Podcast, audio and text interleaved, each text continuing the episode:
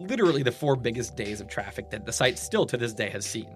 I was the four days of my life that I had no ability to check the internet. There's no, nothing I could possibly done. Hello, Jeffrey. Hey, where's Kyle? This is Kyle, Jeffrey.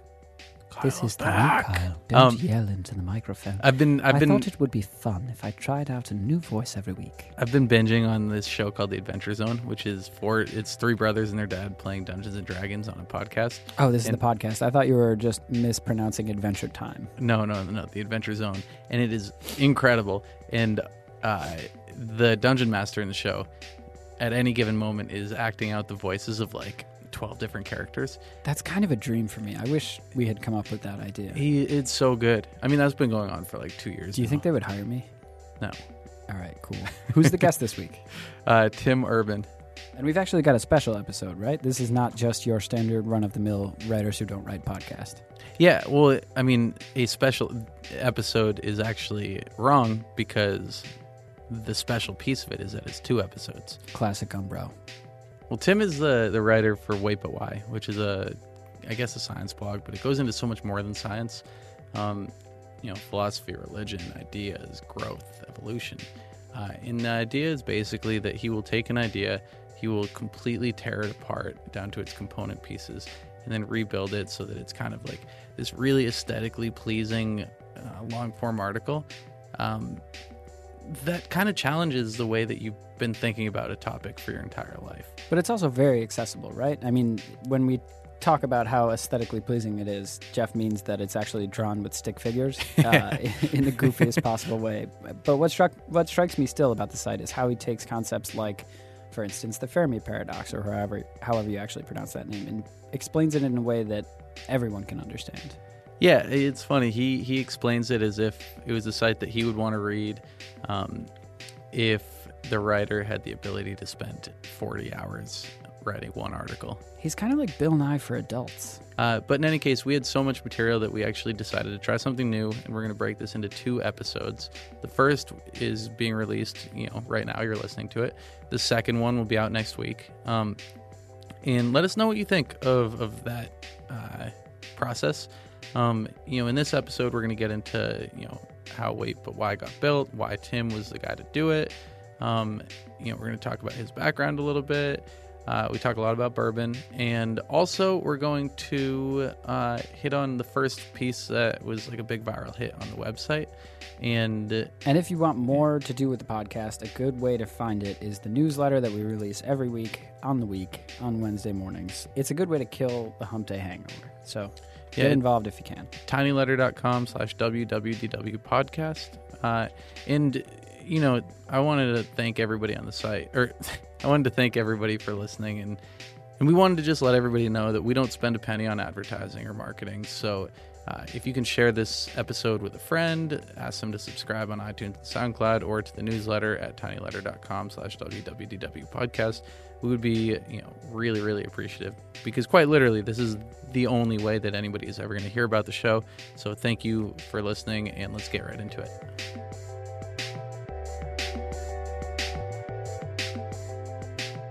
So this week on the show, I'm really excited to say that we have Tim Urban. Tim is, uh, what would you call yourself in, in on Wait But Why? Are you the head writer, or because you, you don't really have like a bio? Yeah, um, it's um, there's three people involved in Wait But Why. Uh, there's uh, Andrew Andrew Finn is Uh-huh. my longtime uh, longtime friend and business partner, and um, we started Wait But Why. But he full time runs the company that the two of us started in 2007, and I full time run Wait But Why. So he's he's more of a consult. He's in more of an a in an advisor role. He's I'm on the phone with him a lot, talking about the overarching Wait But Why plan. But his time is very much uh, taken by the other company. So there's really two of us full time Wait But Why, me and Alicia, uh, who's in the role that I call the manager of lots of things. um, basically, just like I'm co- every every day I come with a bucket of of random, uh, sometimes really hard, sometimes tedious uh, things, and just like dump it on her head every day. That's the um, that's her role, and to to take everything that possibly comes her way and just do a good job with it somehow.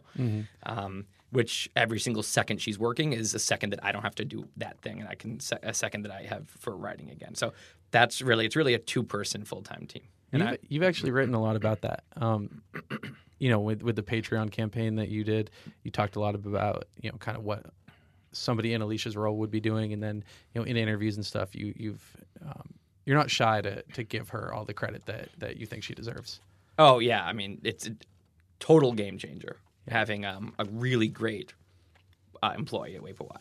Yeah. It's it's and it's a hard it's a hard uh, role to hire for because um, the role we were trying to the very first employee in a very small company is is so uh, important. But the problem is they have to wear a ton of hats. So we needed someone who um, was uh, intelligent and uh, enough intelligent enough and understood uh, wait but why well enough understood the the the think what we were going for the voice the general culture the general brand we're trying to create so understood so it's you know really high level that can that can run things and and do it in the way that we would do it but also someone who is totally cool doing uh, hours of tedious work each week too, stuff that needs to be done. Um, just just you know building systems and managing them and uh, being organizing everything and being incredibly organized. Um, so it's like she's playing like you know and, and everything in between. So that that was hard, but but um, we're we're really psyched you know so far. Yeah, I mean, I've I've corresponded with her a little bit, and she's awesome. She's super on top of everything. Yeah. So how um, much of the God. how much of your time during the week did you get back when you hired Alicia? Um, a lot because well, it, what see what happened is you, you have to you can um, you can do two things or somewhere in the middle. One thing you can do is you can say, okay, I'm still going to be doing my everything I was doing before, and now we can do fifty or sixty hours a week more stuff, all this other stuff that there was no time for, or you can have her take a bunch of stuff off my plate, so we don't do much more than we were doing, but I have a lot more time. Somewhere in the middle is what, what is what's been happening, and and I need to remember that the point was that it was so I could write, not so that we could suddenly take on all these things. Uh, so it's um, there's a balance there somewhere, but um, but uh, the the the key is that if, if it's not someone, and just because Andrew and I have hired a lot of people for our other stuff, so actually this is one of the things that um, we've made a lot of mistakes already. We know how to do that, and um, and uh, one of the things that we've learned is if the employee is good, but you think that they're they're they're not ever going to make the decisions that exactly you want, or they're not they're not going to do things as well as you could if you were putting your time into it. You're just not really going to trust them with anything hard, anything important. You're always going to be putting stuff on them that you don't care about because well. And that's that's not really that it, for this role that would have that would have been a disaster because I would never have I, I just would have been um, in perfectionist mode needing to do everything myself which uh, you know founders of companies can get like that where they're they're it's their baby the brand and they don't want to ever delegate anything important to anyone which is a great way to not ever have a chance to scale or you know maximize yourself at all. Um, so the only way and this you know this brand is so like my baby. It's so um, something that um, I want to you know be really cautious with and um, and so it was even more important in this case to have someone that I was like yeah you know you know if you want to we have this big new project or we're designing a new site like you know you don't even have to run stuff by me. Let's have an initial discussion and then just you know make make the call. I'm sure I would agree with it. Or you know and that that's also really important. So can you, you know, I I actually um, spent like an hour trying to write an intro for you and had a lot of trouble doing it because Wait But Why is it's a blog and it you know does a deep dive into all of these really you know fascinating subjects, um, but it's so much more than that. And I, you know, and this is probably you know a deficiency on my end, but I have like a lot of trouble trying to figure out, you know, like how I would explain it to my dad or something. So, you know, what is oh that is Tim just tasted uh, the bourbon that we have here in the studio, by the way. I- it, it, is everyone lying when they say they like hard alcohol Here's the thing: I don't think anyone's lying uh, that they like it. I just think people deal with the burn differently because it doesn't taste good. Like it, it- there, I don't think But- there's but- anybody who picks up a glass of bourbon is like, yes. I, kind of think that people do. I think they drink and they go. Mm. They're like, it's like, you know what it reminds me of? So, because I was always like, they, they act like they're, they're, they're like going through a lot of a lot when they have a sip, and then they're also like, oh, that's good, and I'm like, what? what? You know, that, how does that? How, how you just struggled, and yet you said that's good, and then I kind of realized that I started doing this thing that a friend recommended.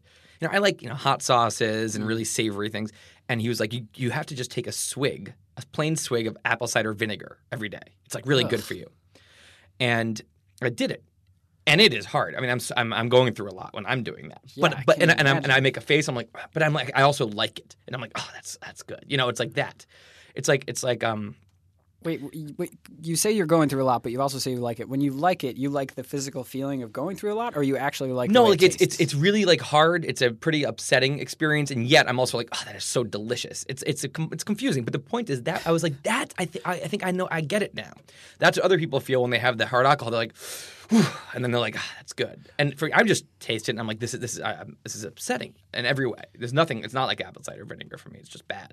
I, you know what I would suggest, and this is totally without any scientific backup whatsoever, but try a really small sip. Also, what I do is, you know, you, I smell it. I get my nose right in there, and I just let it sit on my tongue for like a couple seconds before I swallow it, and maybe that'll make it. I think worse. part of the but- problem is that you know if you have um if you traumatize your brain at some point it doesn't forget that and so I, Oh, I when i was um you know ever 16, 17, 18, the first time like you know drinking hard alcohol and throwing up from it or whatever you know your brain learns really quickly okay this is this is poison when when when, when this touches your tongue like get sick so that he doesn't do it because he's you know they, your your your your your innocent body thinks that you're it's like, oh no, he's making the same mistake again. Okay, let, let's make sure it's. So I, I think that's part of the problem is just the I have trauma a, attached to uh, the the flavor at that point. I think Is it bourbon in particular? or No, no, no, no. no. alcohol? Our- our- well, I mean, some is worse than others. Like like low end tequila is a just just a, a, oh man, a horrific experience. it's vodka for me because vodka was the trigger in that like 17 to 19 Oh, yeah. year phase. Yeah. Yeah, I even can't. There's even a wine I can't have. I can't have. Um, Wow. I can't have uh, Sauvignon Blanc because we always used to in college get the cheapest possible box wine, and that was always the. the I was always Yeah. the the wine we would get, and then I would um, and I and you know I I I would say of all the times I've I've vomited from drinking too much, ninety three percent of those times were freshman year of college when I was just you know suddenly you're like free and you just and um You've got to learn somehow. yeah that that was just I just did again and again and um and and probably it's you know it, it was fun but it was also like the social anxiety of being you know uh, everyone's new and it's like you don't yet know how to regulate anything and your body's like you know still really low tolerance and um and so uh yeah that that uh, a lot of um so that that's not hard for me to drink too. I, I do want to be the I do want to be a person who drinks scotch. Like I like the um, aesthetic a lot of like having a uh, you know I have a, glass of scotch and I'm sitting there on my couch and I'm I'm a writer. It's like it seems great. So I Yes. so I bought Lagavulin, which is really fancy scotch. 16. Because because if I liked you know I when I I I like spicy Bloody Marys, I like you know really dark rich coffee. If I want any kind of I want IPA beer. So if I'm gonna have Scotch, the, the the really not sweet, really strong kind actually sounds good, the best, like the peaty kind of like Oh, a yeah. campfire. And and it is in theory. I, I actually get excited thinking about it. Then I pour a glass of it, you know, and I have a sip, and I'm like, oh, that is kind of good. I think. I think I think I, I I can I can force myself to like this. And then yet I just won't. I just will procrastinate on drinking it, and it'll it'll not go down at all. Then I'll put, pour it back in the bottle at the end of the night, the one little shot that I had. So that's the situation here. But anyway, the fact that you guys put a lot of ice in this is help hugely helpful. It makes Yeah. it like one third as bad. You can also pour a little water in there too. No, no, no, no. Come on. Wait a minute. This is already. it'll it'll be water before long. I mean, honestly, so I poured that glass, and it's because I know, as a person who drinks a lot of scotch myself, it's not a typically enjoyable experience for most of it. And what changed it for me, honestly, what changed it was the small sips. You take a small sip, because even if it tastes bad and it burns, good scotch tends not to burn as much. And if you take a small sip, you taste more of it, or at least I do, because I think my tongue has been burned over many years of coffee and impatience. But that's what changed it for me a little bit was Yeah. taking smaller sips. I think if I if I'm gonna try to enjoy it, that's the way to do it. What I normally do is I just say because I like being buzzed. I, I like the effects of alcohol. So what I would normally do is I would just make myself like a if I, if I just wanted to have a buzz and there was hard alcohol and that was the option, I would um yeah I would just pour myself like a disgustingly stiff uh, vodka soda. Oh, yeah. with not even no ice in it, just like and just and just chug. and if you just chug, you, can, you barely can taste it, and then like it all hits you after, and you, you go through a lot for ten seconds, and then you're like, okay, I'm I- here I'm now. done. I did my You're time. I did don't my have to do chore, and now I can enjoy myself. Um, so Well, so all right, so you know, outside of promoting binge drinking and everything, um, yeah, you were asking a question. Well, I was well, gonna no, say no, back no, to I, it. I was just going to say that you know what you just explained is is kind of what Wait But Why is all about. You know, you do like a really deep dive into a subject that most people know or think that they have like a really strong opinion about already. Um, and you kind of like go into the background and try and challenge, you know, the the reason and the logic between, uh, you know, why I think this and why I should maybe think something else.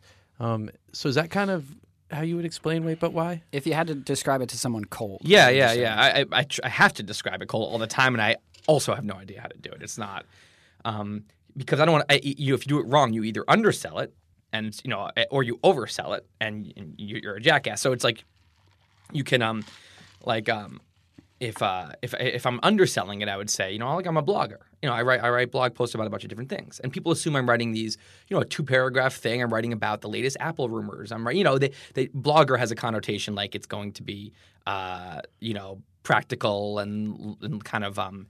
And, and not not really you know low quality writing. And it's just something you know you, you, you read because you're interested in the topic.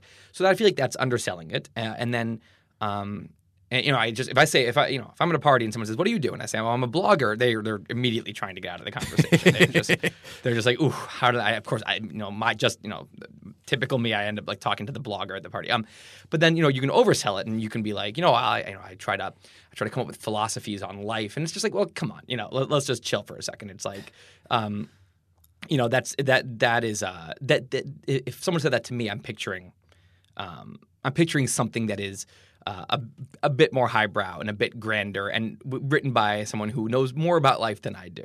Um, and uh, and so I, I don't want to do that either. So it's I, I think that if I had to describe it, um, if I had to describe like the common theme on the blog through the different posts, if there because you know the topics really really range from all the, all different kinds of things. Anything that I think could be a good blog post. Um, but one thing that I my uh, approach to each topic, um, whether it's what's going on in a certain country, whether it's uh, how something how something mechanical works, whether it's why humans uh, are insecure about a certain type of thing or, or irrational about something else, or why some part of our social uh, structure is funny and ridiculous. In, whatever it is, I'm, my approach is going to be um, is going to look at it through the lens of um, let me step out of the the haze that we're all in when we're just used to all this stuff and try to imagine looking at it as someone from a different planet who's just trying to come down and kind of say what is this species? What do they do? What's going on here? And uh, and and that's the question. What's what's really going on here? Uh, whatever it is. To take a big step back and look at it and say what's what's really going on here? And um and so so it's so it's a you know it's the theme would be curiosity and then trying to get to the bottom of things trying to find the truth in something uh, in a way that can make all of us uh, including myself less in a delusional haze than we normally are about um, about that topic because it's it's often it's not that there's some there's some truth that's really brilliant there that we need to find it's that it, the truth is actually normal and fairly obvious and the problem is we're just not looking at it with that lens very often. We're often we're not we're, rarely looking at it um, for what it actually is. We're looking at it for what uh, we biologically are are inclined to think it is, or what our society has always told us it is, or what what we just would you know yeah you know. So that, I think that that's kind of the the unifying theme. I would say that that's pretty accurate. And I also want to say that going onto the website itself is kind of like you know going to a playground. Um, I mean, if you go and just poke around, then you're just gonna like have some random like blog catch your eye, and you're gonna go and read it, and you're gonna click on all the little footnotes that you put in there, and you're gonna poke around the site and end up reading 20 articles before you're done. And these are not short articles, so you know you have ruined several of my work days. Good, Um, good. and, uh, I mean, it's it's just I don't think there's many websites out there that you know are kind of that, that achieve what you achieve of you know the rarest of, of things on the internet, um, where you know it's both original, educational, and fun. Um, so I mean, I encourage everybody listening to check it out if you haven't seen it. Um, but before we get into some of the topics that you've covered, I kind of wanted to hear from you. You know, like where all of this came from. Like, you know, what's Tim's story from you know middle school to today? Um, you know, why why and how did you end up where you're at? Um, so yeah, I'm from outside of Boston, from um, a suburb, Newton, that Mm-hmm. has um, uh, it's a pretty big suburb, hundred thousand people, pretty diverse suburb, uh, both ethnically, socioeconomically, um, and uh, I went to the biggest of the two big public schools there. So um, uh, it was interesting because it's like on one hand, Newton's kind of fancy. It has like definitely lots of huge houses and you know lots of very well off people, lots of lawyers and doctors. Um, but it also has whole you know you know large communities of uh, of middle class people, lower middle class people, and and all of them together send their kids to the same big public school, um, which makes for a pretty interesting place. Uh, Not always a comfortable place, like you know, and but but but definitely, um, I think in a lot of ways, a place that uh, that uh, mirrors is a little microcosm of the real world, which I think is great. I mean, you're about to be in the real world your whole life, so why you know. The, the concept of sheltering yourself sheltering yourself in a bubble during your formative years and then being having the world sprung on you where you have two options to either continuing to always shelter yourself and be around a certain type of person uh, or to be less good at interacting with everyone um, and uh, and so I think I think it's great, even though again it's it's you know it it, it, it there's tension. There was you know there's definitely uh, you know the, the school itself definitely had um, uh, you know awkwardly. So there's there's there's a lot of like uh, wealthy um, Protestants like in a certain area, and it's like wealthy wealthiest Jews in another area, and then there's like um, uh, a, a, a- there's a whole large community of um, uh, of I would say you know lower middle class Italian families, um, and then there's um, uh, in Newton North, which is the school I went to. There's a uh, there's a program called the METCO program, which um, which brings uh, I don't know exactly how many, but brings uh, um, a lot of um, inner city students who are definitely not wealthy into the school. Uh, you also have the, something called the EDCO program, which bring which is one of the best you know programs for the hearing impaired. So you have all of these students with sign language, and all the classes have. Um, all the classes have uh, an interpreter, and and and so again, there's something really great about this because in a lot of ways, as I said, you just uh, you are less sheltered. You're, um, I think, more open-minded coming out of the school as, uh, than you would be. Um, I think, on the other hand, you know, you, it, it, it it's a microcosm of the real world, including a lot of the bad things. Uh, in that, you know, I just the the way that we have this big hallway, and there's um, it ends up segregating itself in a kind of uh, um, uh, unfortunate and awkward way, um, where you do end up having you know ethnicities in the same groups together hanging out, and it's just kind of like. Um, it's not as it's not like a utopia that we would all like it to be of this purely uh, diverse you know environment um, and and but I would say overall it's a good thing. Anyway so that that's the the the suburb I'm from and the the world I grew up in there. Um, and the the school is fairly fairly like jockish. It's like you know there there's a big theater program and there's it's still pretty diverse in a lot of things but the the thing to be the thing that's cool there is definitely uh, sports and not some not, you know it, it's not like a fancy New York private school where it's like you know they, you know all these people like engage you know trying to dig into their talents. And it's not really like that. It's much more of a traditional kind of like you know school that would have a lot of the same values as like a, a school in uh, the 50s somewhere. Um, and so uh, I think a lot of what I'm good at I wasn't really able to dig into until I got to college more. Um, and even really then uh, just because I was then I didn't dig into anything because I was just lazy. Um, but uh, or you know I, I, I had not at all built up. Uh, I had not at all built an internal structure uh, of self discipline uh, because high school did it for me with the deadlines because I, I did have uh, this kind of perfectionist competitive obsession with doing well in high school. I like once I if I'd started out doing really badly freshman year, I think I would have just done badly the whole time because I would have said, okay, well this is not going to be perfect now, so what's the point? Which is what I do all the time. It's either one or the other. My inbox is it either has you know 1300 messages or zero at any given time.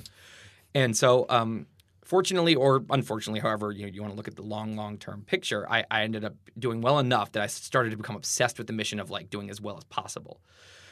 Um, but I was being run by deadlines and by this external mission that was very clear, beginning, middle, and end, very clear uh, goals and structure and walls to work within. Um, and so I got to college, um, which was Harvard, and uh, you know, it's, it's, if you, especially if you don't necessarily need your college grades.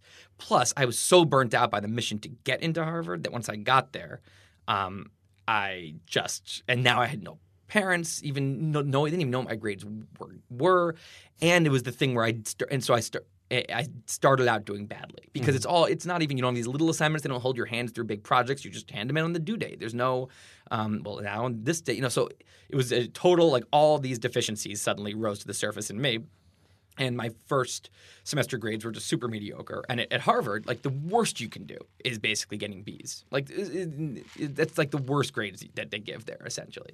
So I was not a good student, and I um, and uh, and so I, the other thing where so then I started looking at my GPA and I said, well now now this is great. So now I'm going to start working and I'm starting in a hole. Like well you know, and then I, and then of course then you know I don't know I don't it's like a chicken and egg. The, the storyline that I don't need my grades because I don't want to do anything anyway after school that involves grades come first, or did the bad grades come first, and then the justification and the life plan shaped around this? I, I don't know. It's hard to know like w- what was going in my head when I was um, when I was 18. But I very quickly formed this storyline that uh, I want to do all kinds of things in my life, none of which involve doing well here. I think probably had a little bit of panic in the background, being like, okay, you, you, are saying that, but you don't know what you want to do, and now you're closing these doors, which you've never done before. You've always had every opportunity you ever could possibly have. Um, you've, you know, I, I, it's weird that I'm actually going to have situations where I'm now going to uh, not be able to do stuff uh, that you know certain things. Um, but either way, that, kind of those kind of things can define you. They can define your path, and then you latch on, and then your ego and your identity starts attaching to those things, and before you know it, that is who you are. And it's hard to figure out, you know, often sometimes who you end up being and who you're so sure you've always been actually started because you like some opportunity closed, you lost confidence somewhere that you could do something, so you quickly started telling yourself you don't want to do it any, anyway. But I think a lot of us end up on um, with identities and life paths that don't necessarily start as as core to us as we think they do. Um, but for me, I started thinking, okay, I want to do something creative. And for me, it was, um, I, I think entrepreneurship was interesting. You know, looking back, I, I, I, I always think that I, it wasn't interesting. I always think it was just creativity. But then I, I, think back to these moments when I had a conversation with someone and I'm like, I was talking about starting businesses when I was 18 and 19. So I was interested at some point in that. It wasn't so crystal clear, but by the end, it, it, had, it had crystallized itself into I want to do music. I want to write music. But I didn't want to. I, I, didn't think I was a good singer, so I didn't really want to write lyrics because who want to write lyrics for some other singer? That's weird. Um, so it kind of to me, I was like, well, what can I do if someone who doesn't want to sing, but I want to write? I, I played the piano and I wanted to compose. Uh, what are careers? Well, there's you could write musicals, so I'd move to New York and write musicals, or I could do movie scores. To me, those were two careers that you could do as a composer, um, who doesn't want to like be on a stage singing. Um, and so I had a conversation with this one guy who my mom's doctor knew him and said he went to Harvard and he's into music. So she set me up to talk to him. He was in LA writing film scores, and he basically presented this. He's like, you know, you can do two things. You can, you know, he kind of presented those two things to me, and um, I don't know, when, I don't know why, but the, I made the decision to move to LA to do movie scores. And again, it's one of those things that I probably just on my bed one day when I'm, you know, 21, sitting there in, in my dorm bed on a phone with him just have a thought. And I'm like, yeah, okay, that makes a little more sense. And I, will do that. Or I'll read some article. And just these little tiny moments end up like defining your entire life because you end up going one way in the fork or the other. And you always feel like, oh, well, I can switch next year. But 10 years later, you're like, yeah, well, that's I'm now where I am because of that decision on that bed that day. 21 year old Tim who didn't know anything about himself or the world yet. So um, I moved to LA after college uh, to write movie scores. And um, I uh, all the same deficiencies, which had reared their head in college, uh, they were still definitely definitely uh, active. In fact, they were even worse because at least in college, I still look. I wasn't a disaster student because I always I always still got things in on mm-hmm. time, and they were decent. You know, I, I, I, I, I, my grades were okay. You know, I was fine. I wasn't like a, you know, I wasn't a disaster. The school wasn't like worried about me, or like bringing me into like, you know, I, I was, I was just like a medi- mediocre student there. Um, suddenly I'm in LA, and there's no structure, and it's in, and it's a career that is you know there's no walls, there's no structure. It's just uh, you're supposed to start getting out and going to social things and meeting the right people and writing and writing for a bunch of you know students, student films, and just for free. You're writing everything you can for free. You're just getting your stuff out there, um, which I now know. Um, it's it's it sounds so like hopeless and icky at the time. You're like, what? This student thing's going to lead to something. This is so like depressing. I'm so far away. I was too aware that if I ever made it in that career, I'd look back at this and be like, oh my god, that was I had no idea. I was like so not going anywhere. Then lucky that it turned out this way. I'm like, oh shit, I don't want. to It was upsetting that I was in that. I knew I was in that situation. That the later me would be like, oh, I'm so happy I'm not that guy. So, um, I. Uh, so what I did is typical like procrastinator is um, I started macro procrastinating on. I mean, I would, I, I would procrastinate on anything. I would do a student film, and again, I, I, you know, when I would come out with a, this is what I'm pr- probably still best at in the world would be writing like a score, like a you know a, a good score to a film of some kind.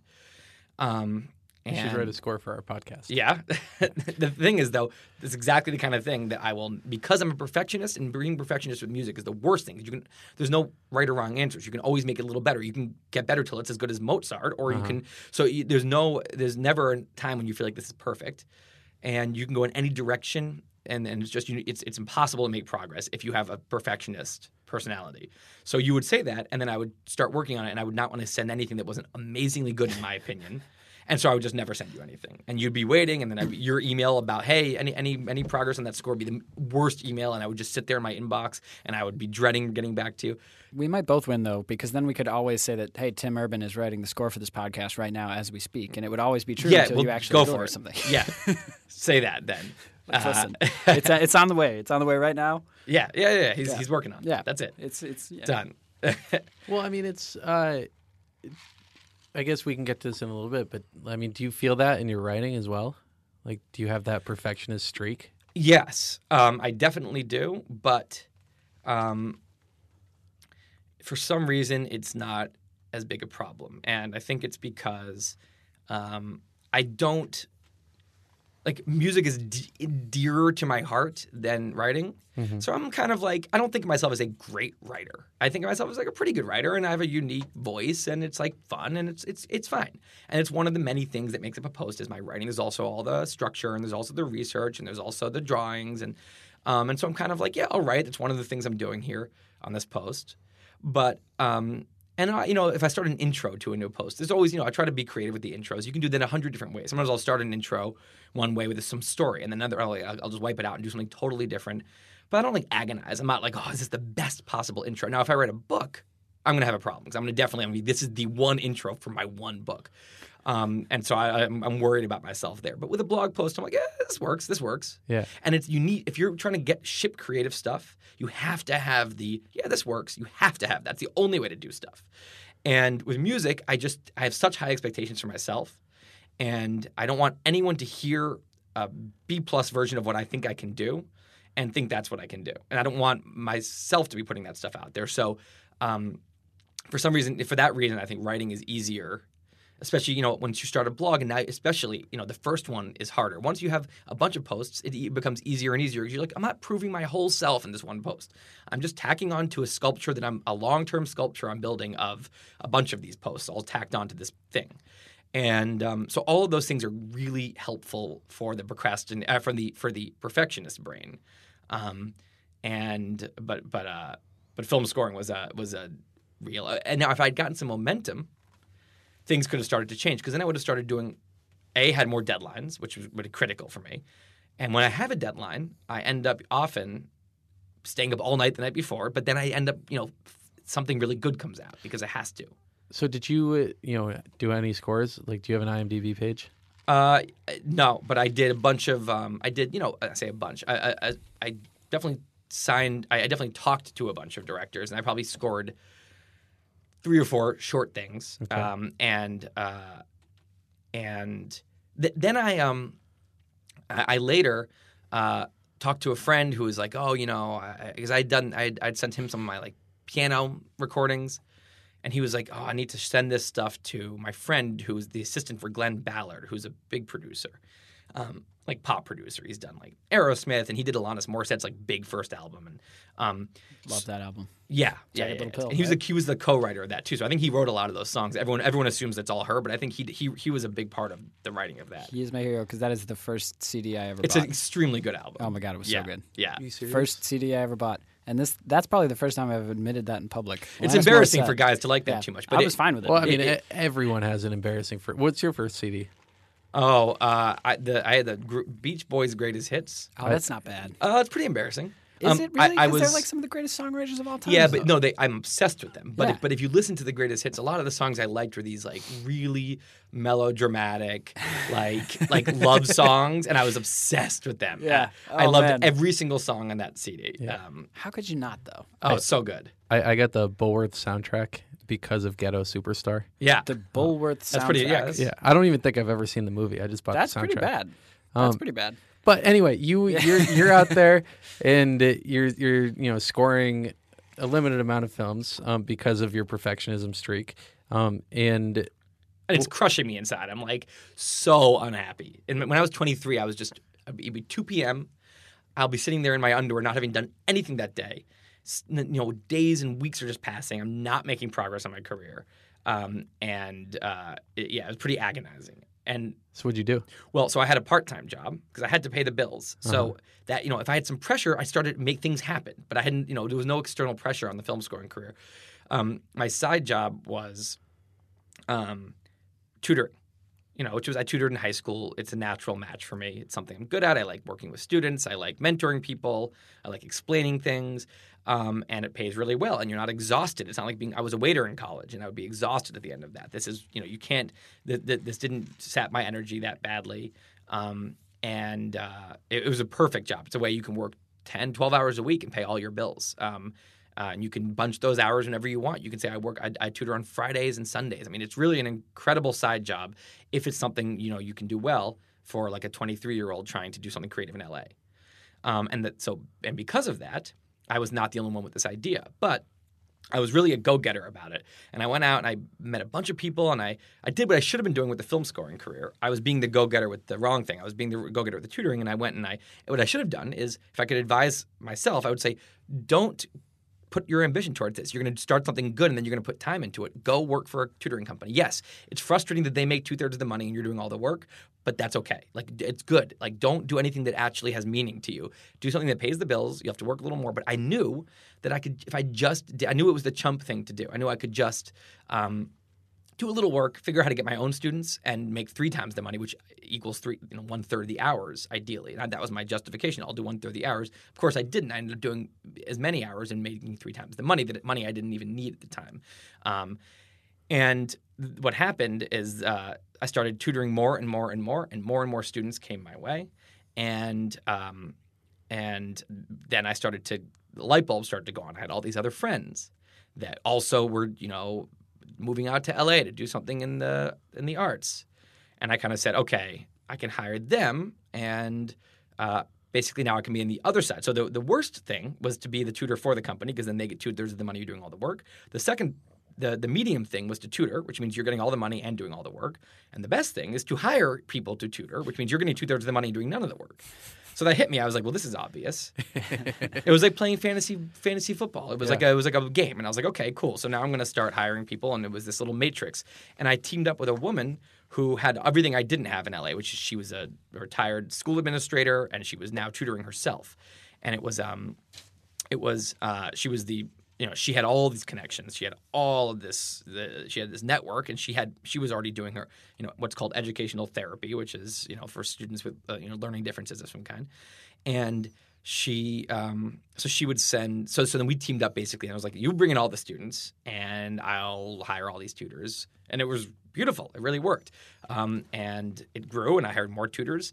And you know three years later I made very little progress in my music career and I had 40 tutors working for me and uh, we had an office and um, I you know we were running a business and it was people in my life were like, that's awesome. And I'm sitting there being like, no, it's not. This is not the plan.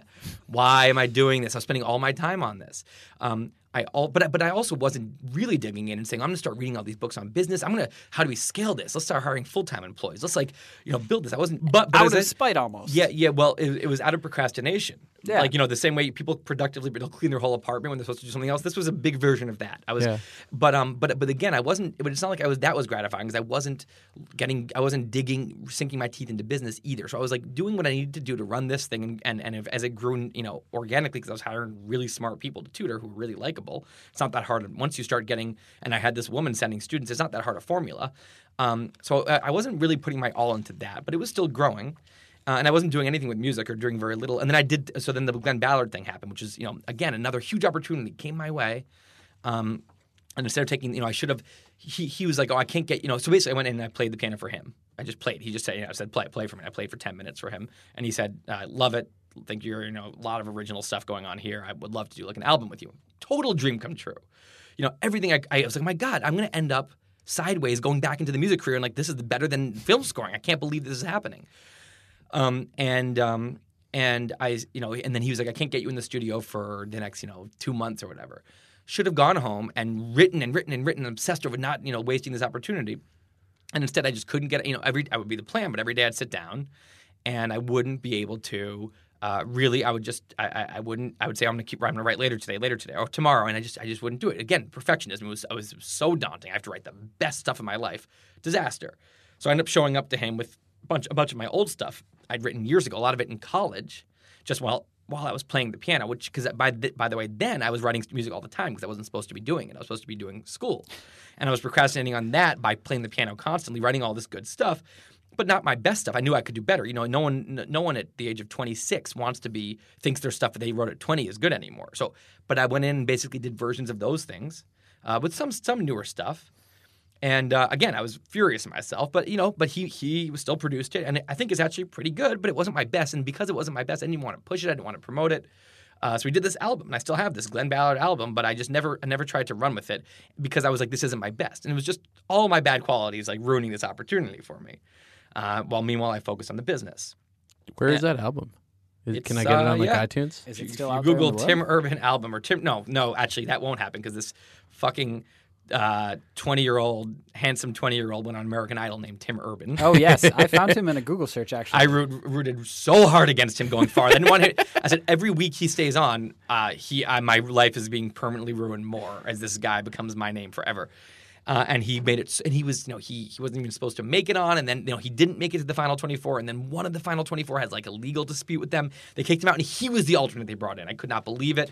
Um, of all, and then, and then he and then he he got torn apart by Simon Cowell the first week, thinking okay he's done, but then he saw this sympathy because he got torn apart so hard that they started people liked him, so that he got ended up as the top seven in the top seven. Horrible. Anyways, That's it really kind of just amazing. destroying he- your he's an extremely nice person, so I feel bad because I just uh, he's, he seems like the nicest guy in the world. But um, yeah, destroying my SEO forever. Um, but um, just Well, living just his for a couple life. of Yeah. years.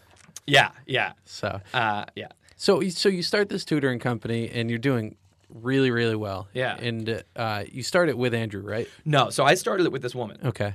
um, and again, it was So where does Andrew come in? So this is you know you know 2007, um, and uh, and Andrew moves to LA to start something with another friend. Uh, and I was like, cool, you're moving to LA, you know? And, and he's staying on my couch for like eight months because he's cheap, because he has no job yet. Um, and so, you know, but we're all, we've been friends since we were five. We're best friends. So, you know, it was fun. You know, I would talk to him about my business and we would talk about his and we started talking about business all the time and we kind of were suddenly talking about business ideas.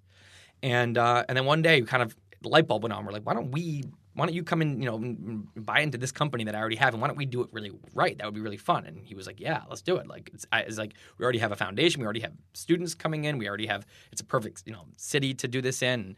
Um, we have this this woman Carolyn, who's you know so such a valuable asset, and he said, okay, so we did that. So suddenly we're partners. And Carolyn, you know, we wanted to be way more ambitious than she did. And she kind of said, this doesn't make sense. You know, now that you guys are trying to really build it, why don't I, why don't I become like an advisor and, and retain, um, you know, some of the, you know, um, profit sharing for the students she brings. And it was perfect. So now suddenly it's, and, you know, really fun. I'm working with my best friend. Little part of me is still saying this is not right. This is not, while you're getting deeper into the thing you're not supposed to be doing. But it was really fun to work with Andrew.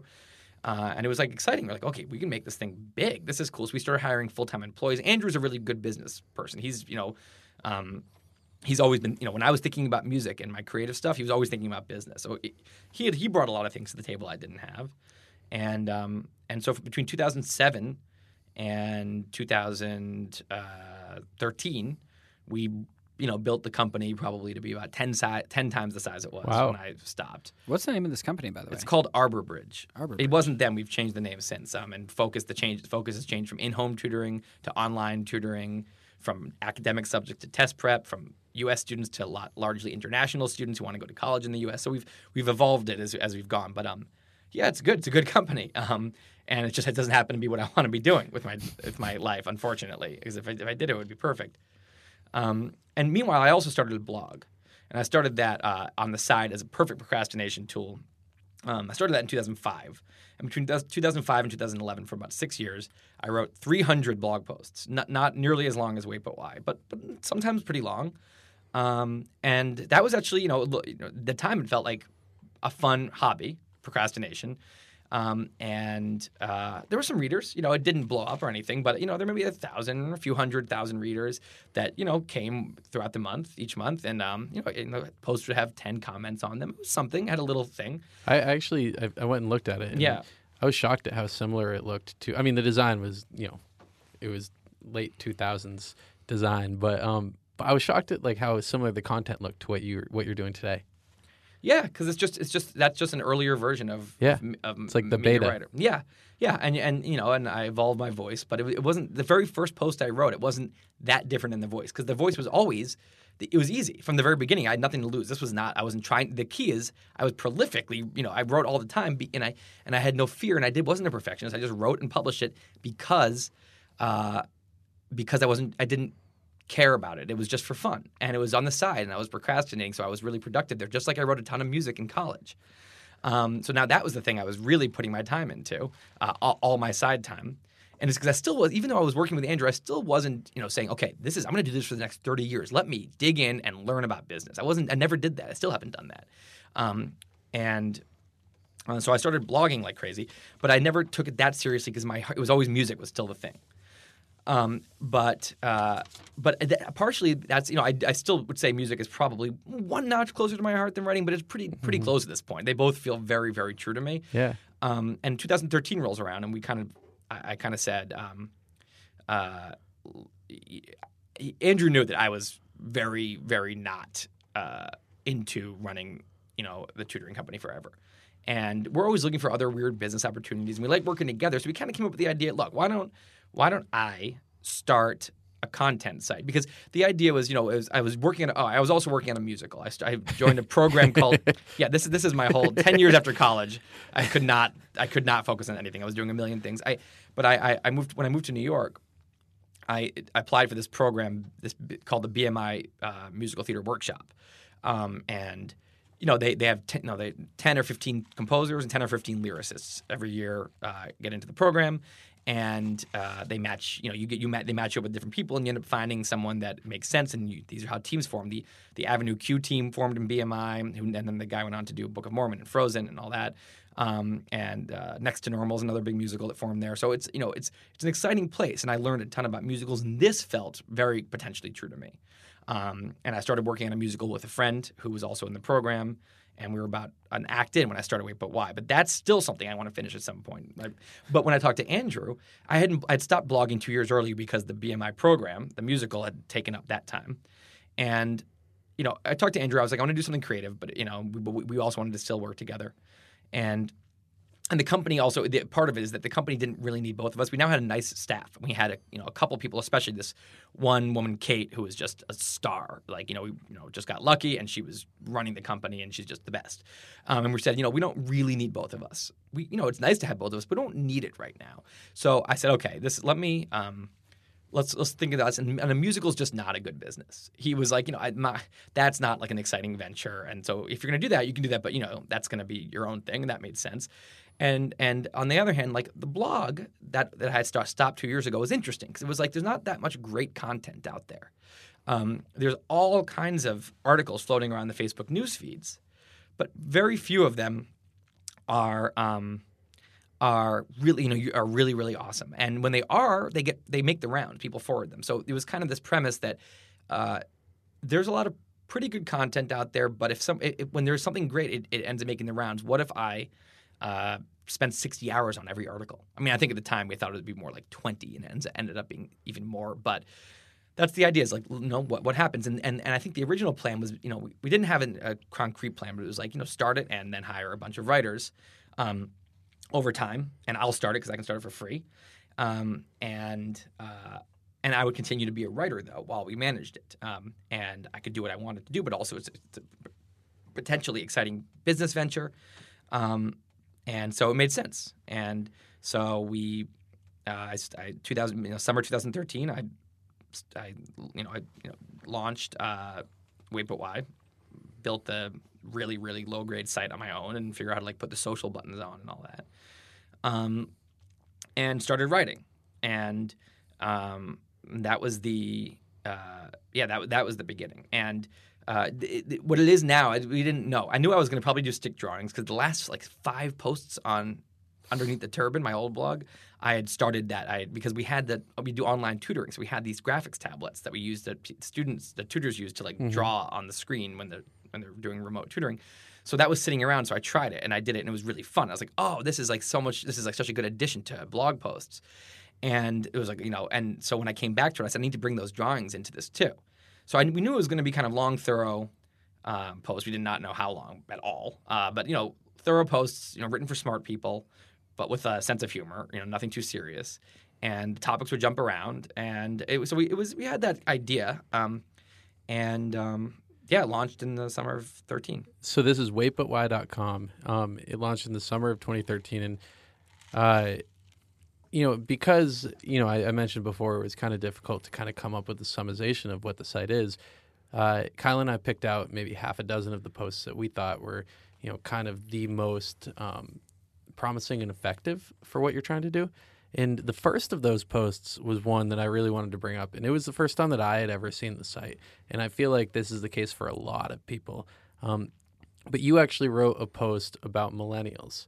And this was in, was it June of 2013? No, the site started in July. Okay. and this was September. That Okay, post. so pretty soon after, and I think, and I read somewhere that um, basically you wrote a piece all about um, Generation Y yuppies, which you know you defined as anybody born in like the late seventies to uh, the end of the 80s, eighties, yeah. and which actually includes the three of us in this room right here. Um, but you wrote I would say it's like the mid '90s even. okay, So the generational gap has stretched. But but but, but yeah, it's it's people who are currently, um, you know, 22 to 35. That's about. and and what what was the post about? Um, well, so the, the idea for the post was, you know, I tutored a lot of students who are that exact. I mean, I we're, we are in that uh, that age rate. I, I'm 34, so I, I'm like an old millennial, but I, I, I I'm a I'm I'm in that. You count. I'm in that yeah. Spiritually. So so I know what it feels like because I'm one of them. I, I also know like, all my friends are one of them, and then I have two younger sisters who are who were born in '87 and '89, so they're square in the middle. So I know them and I know their friends. Uh, then I tutored a trillion kids in LA. Because even until you know Andrew and I started, I was you know even a year into that, I was tutoring a lot also. Um, I tutored you know uh, hundred hundreds of students. Um, some of them, you know, for for many many, you know, for multiple years, and I got to know them really well. So I really saw millennial strife up close in many different ways, and I so I had a lot of thoughts on this that had built up, and decided to kind of and I, and I kind of realized one day, wow, there's so many reasons. There's such, such a perfect storm of unhappiness, uh, and um, you know, it, it kind of hit me. I was like, wow, yeah, that is. They really are like just they, they're they're in the exact wrong. They're the wrong generation in the wrong place at the wrong time, and this is just going to be a storm of unhappiness. So decided to write about it, and so I spent you know three days just brainstorming and thinking of all the thoughts I had and trying to. The hard part is, you know, I knew all the thoughts ahead of time, but the hard part is what's the what's the structure here? What is it? Is it is it ten things about millennials, or is it um, you know? Uh, me walking through um, all the reasons millennials were unhappy, and I ended up kind of coming to three major things, and I ended up deciding to frame it as a almost like a children's story about this millennial. That was like what it, that was the end of the three days. That's where I was. So I invented a, char- a millennial named Lucy, Uh huh. and I basically told about why she was unhappy. And um, and I and I, I boiled down the, the what started as probably 15 reasons I thought to like three categories of reasons. Uh, and so the first reason was um, that uh, millennials have really high expectations for themselves and their career. Um, and that's partially, and I think there's this pattern for a lot of the like privileged. uh, That's why I use the word yuppies in the title, even though it kind of like isn't awkward, makes it an awkward title because it's important to make it clear. I'm not talking about every person in their 20s. Um, there are people in their 20s all around the world, and many of them are are you know have nothing to do with what I'm talking about here. This is a very specific, um, I think. Probably largely, well, I don't know if it's Western world. I think actually we got a lot of emails from like India and other places. I think it, it, it is a, maybe a worldwide phenomenon, but it's among people who um, they grew up. It's it's it's the, the the profile I'm talking about. The grandparents um, often fought in, in World War II or the, or the Great Depression. These are these are grandparents that went through a hard time. A lot of them were immigrants to the U.S. if they were in the U.S. or you know they were persecuted. Their parents were persecuted, um, and they just wanted to raise their kids to have a happy life, and they wanted their kids to be able to go to college, and they wanted you know their kids to be able to. Um, be comfortable and not to have financial stress and not to you know lose their job. Like they you know so so they raised the baby boomers uh, to to want prosperity. And that's an ambitious goal for sure. Most people in the world cannot achieve that. But happens to be that if you were born in 19 you know late 40s or early 50s in the US and you were you know you worked hard it, it wasn't that hard to be prosperous. It was hard but like you know it was a great time because it was a, great economy. Uh, US was just a booming nation and um, a lot of baby boomers did really well uh, and you know at least at least they did well enough to have a two story house and send their kids to college. And even if the kids need financial aid you know they could go to a good college and they could they could um, they they were able to the, the kids grew up thinking you know not having not in a house of financial uh, stress. They grew up with what they what they needed.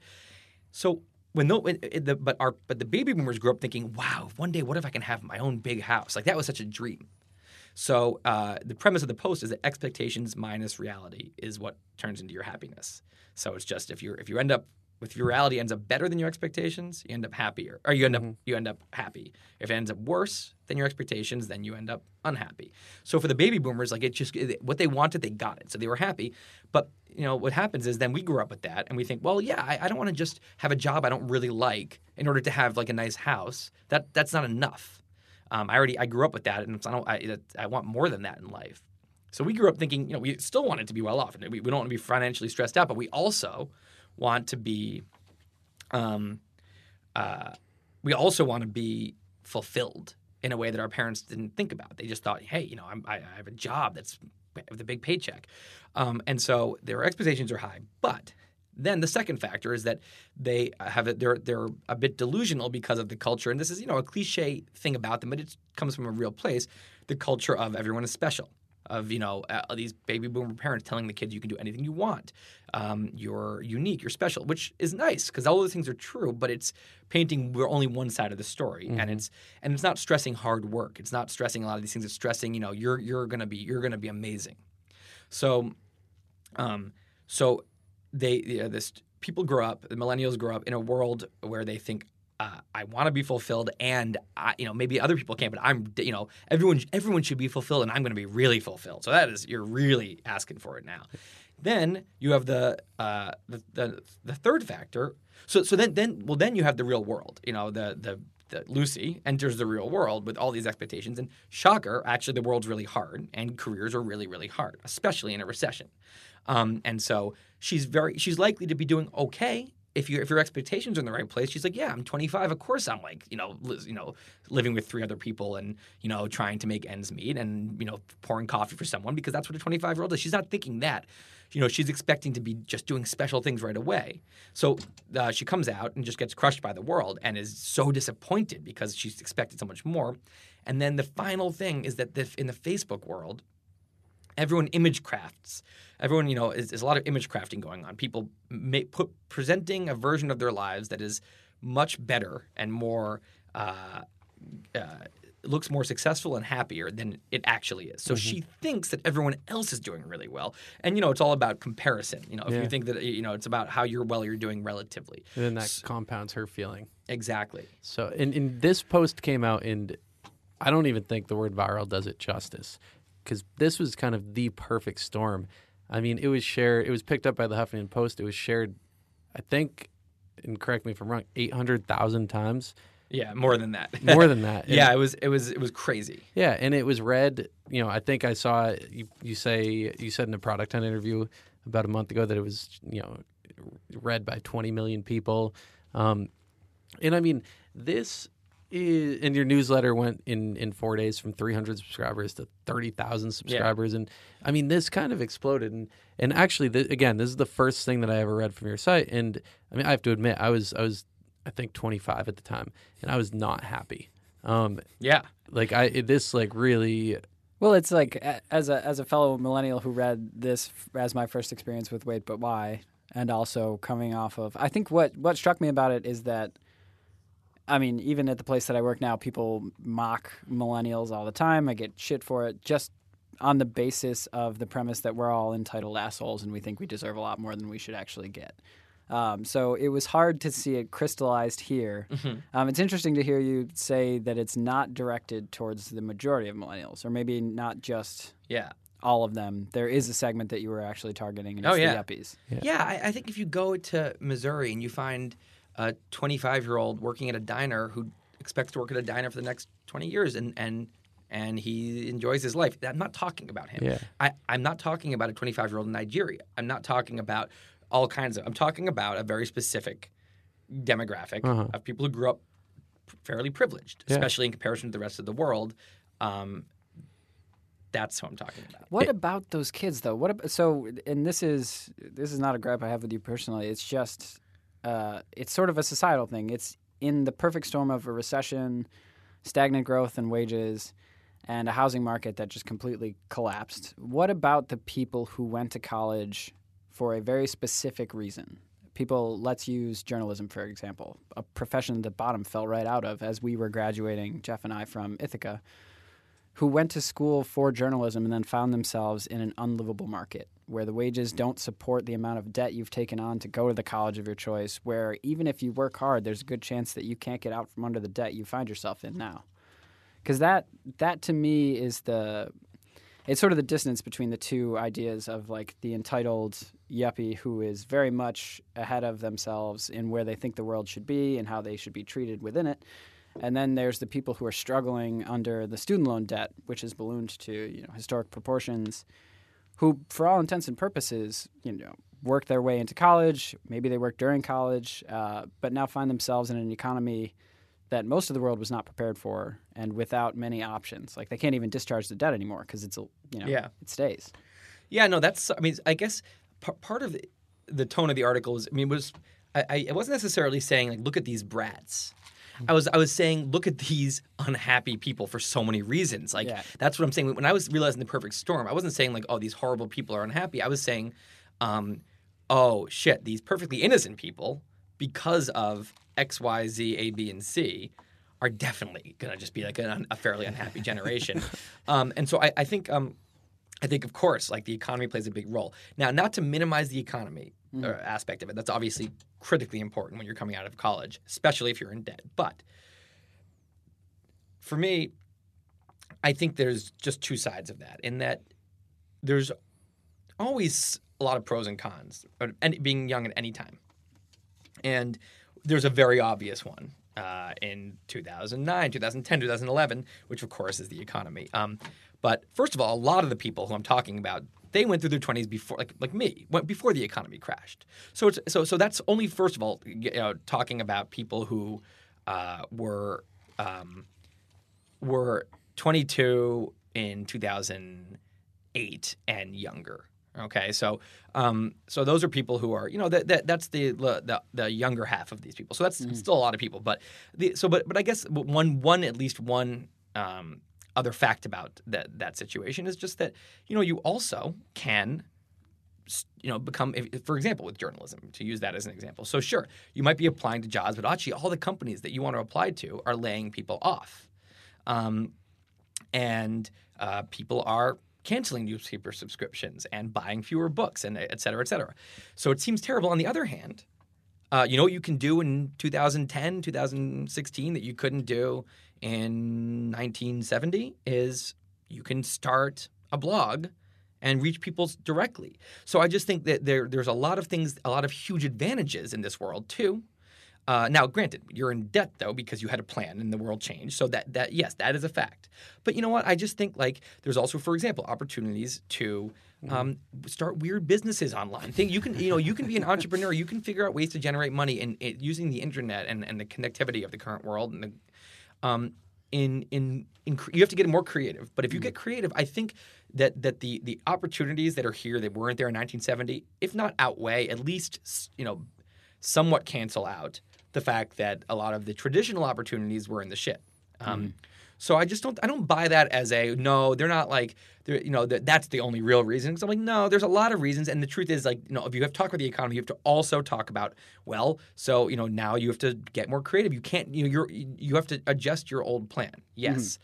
But if you can do that, then I don't have that much sympathy because I'm like, well, there's a, you know, okay, get creative and figure it out because now there's a hundred other ways to make money. I mean, I do have to say, I, I reread it for the first time last night. Yeah. Uh, three years later, and I was equipped with a little bit more perspective, um, and I was able to look at it in you know a different light, and you know I see why your arguments made sense then and, and do now, um, and you know I was just kind of a little you know I, I was yeah, I was a shitty kid a few years ago. It it, it, it doesn't it, it doesn't feel like salt in the wound as much as it used to. Yeah. Well, um, and of course the the perspective bore itself out time and again. You know, I have I think we all have those friends who are privileged and make nothing of it and do a lot of complaining about things like the economy. Yeah. As the excuse for why they are still currently unemployed. Um, there are well, people who coast. Part of the message was, I mean, I, again, it wasn't necessarily supposed to be the message wasn't necessarily supposed to be like um, a criticism, a total criticism of Gen Y. Because first of all, a lot of people, I was anonymous, and people thought I was a baby boomer being condescending, so they got really angry. Then they found out I was their age.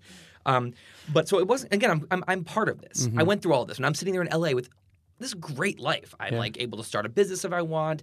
I like can tutor, and people are paying. You know, there's still it was still a lot of good things. I'm still unhappy, and I'm saying something's wrong there. I have like the best life in, in relatively, and um, and so that's part of it. But also, um, I think uh, I, I, think you know the message also wasn't like you should change entirely. I actually at the end of the article I kind of said, so I don't. I think a lot of what Gen Y is really great. I think Gen Y is actually a really great generation that's going to do really great things in a lot of ways because they expect a lot of themselves. They have high standards.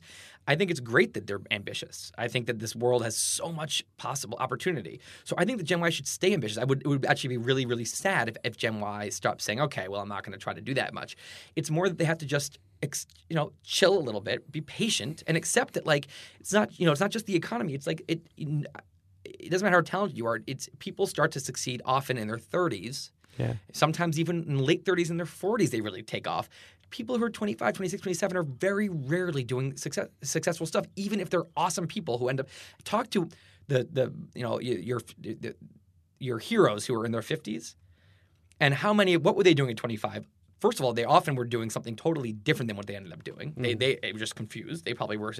And secondly, they, uh, they were very, very likely not doing much yet. I mean, once you have outliers, but so that was the other message. It was just like, you guys are fine. It's going to be fine. And it, you guys are awesome. You're going to be awesome, but just just be patient and don't like be so on, you know, get your expectations in a more uh, realistic place. Everything's going to be okay. Yeah. well, I, th- I, think I think the big thing for me in you know the three year span is that I met a lot of the people that I think you were talking about, and I was able to really notice that and, and you know perceive it differently. Um, but you know, you mentioned a couple of the reaction pieces, you know, to this article, and well, people were mad. Yeah, no, they were not happy. Were yeah. um, but you were in North Korea. Yes. During all of this. Yes, that was for that another was piece that you were writing literally the four biggest days of traffic that the site still to this day has seen. I was the four days of my life that I had no ability to check the internet. There's no, nothing I could possibly done to see. So I was just I had to literally this. I was like it was just starting to blow up when I went to the airport uh, in Beijing to go to North Korea, and I had to close the laptop and say I have no idea what's going to happen four days, but I'm not how here. And all these emails are coming, Huffington Post, people like that are you know emailing saying, "Can we repost this for the first time?" So Andrew's in this shit trying to take you know trying to deal with this all on his end, Um, and and I yeah, I, and I came out and I could not believe how many email subscribers we suddenly had. I mean, this was like such a shock. It was just a total unexpected. So for four days, you literally had no idea what happened. It- there could 9/11 could have happened again, and I would not have. There's no no one would have. I wouldn't have known. There was no no connection with the outside world when you were touring North Korea. Do you think it was better off because you didn't have to deal with all the responses? And the No, responses that's to the, the, dream when you start a blog, and it happened, and I couldn't enjoy it. I, when I came out, it was fun, but I was like, the whole point is, you know, the the the, the you know, it's like it's like you know when you're if you're you're a little leaguer, you dream of like being in the World Series and hitting a home run. If you start a blog, like this is the this is you know I That's mean, the goal. Yeah, I mean now it's less the goal because you know for a lot of reasons, you know. But but then it was like I just wanted the people to notice the blog, and um, you hope that you can write that. I was trying to go viral more then than I am now. Uh, but you're you know the goal you know a lot of the a lot of the goal then was to do something that can take off, and it worked. And I was in North Korea.